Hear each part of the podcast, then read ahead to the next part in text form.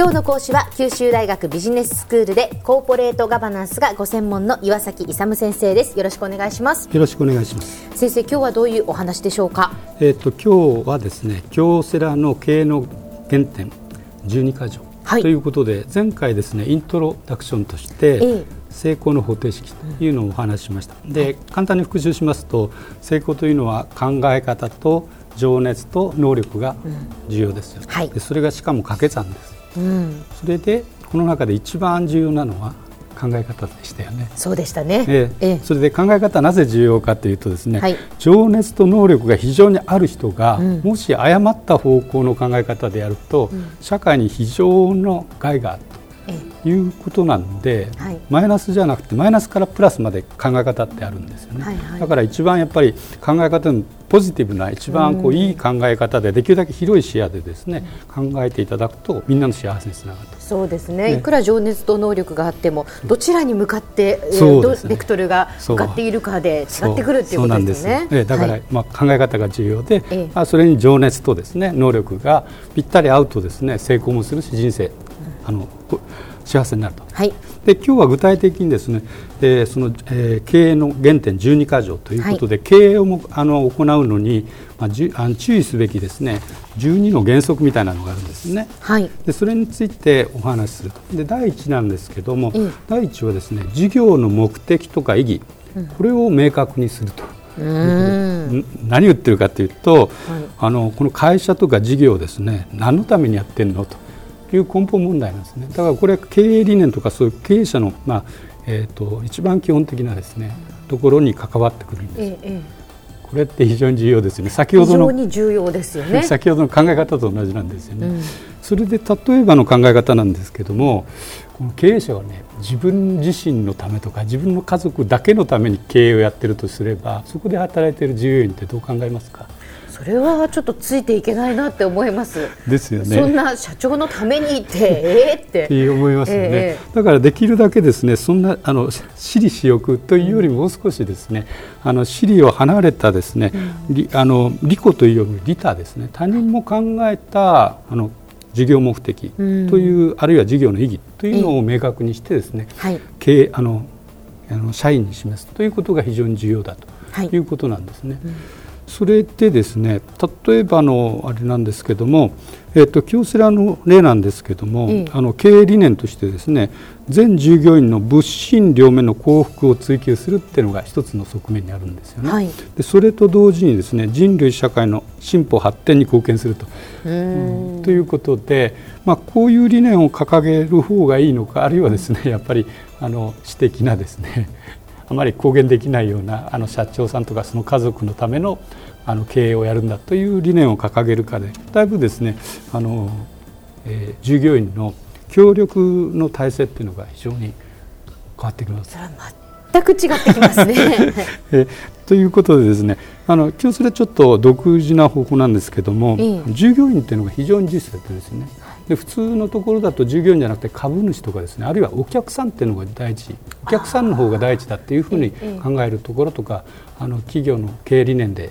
やってるところありますね。はい。あのお客さんとか株主とかですね、現時でもここは従業員なんですよ。で、なぜ従業員なのかというと経営者はですね従業員をよく守ると物心とも幸福にすることによって従業員は誰のために働くかというともちろん会社のためもあるんですけどもお客さんのために働くんですね。だから間接的にあの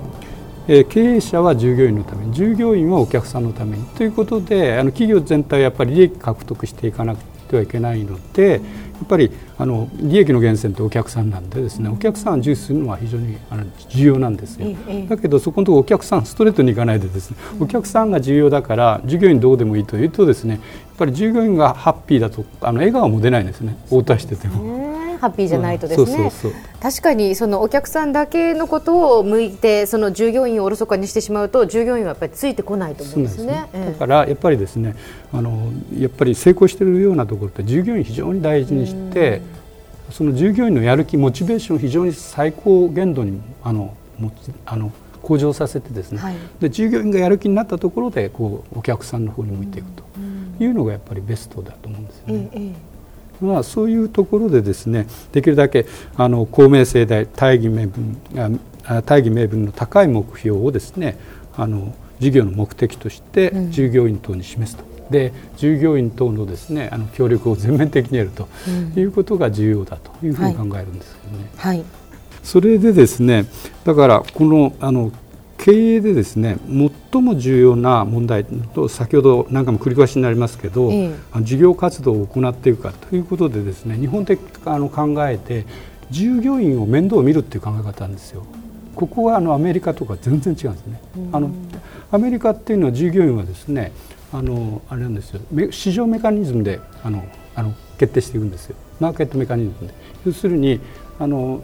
利益を多くするためにですね、はい、従業員はいらいらなくなればレイオフしちゃうんですよね。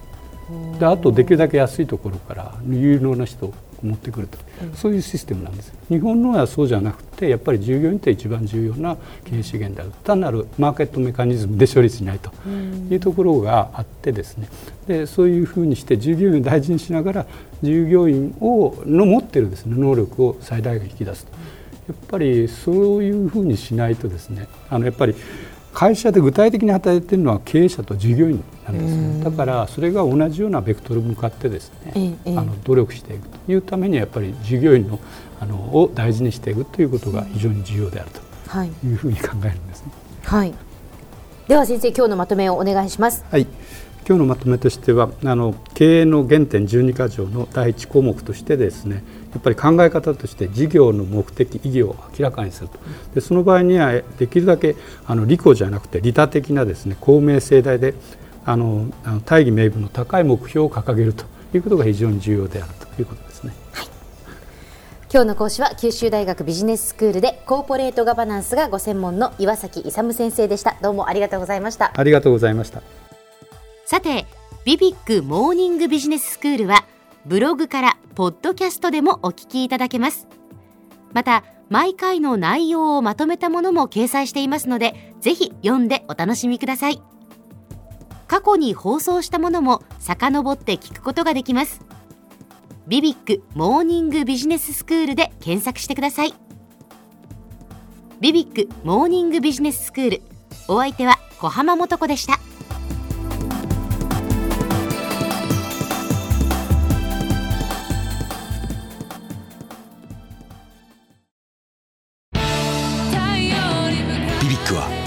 州で生まれ九州の人たちに光を届けています。九州のお客様が光り輝くように。それが QTnet の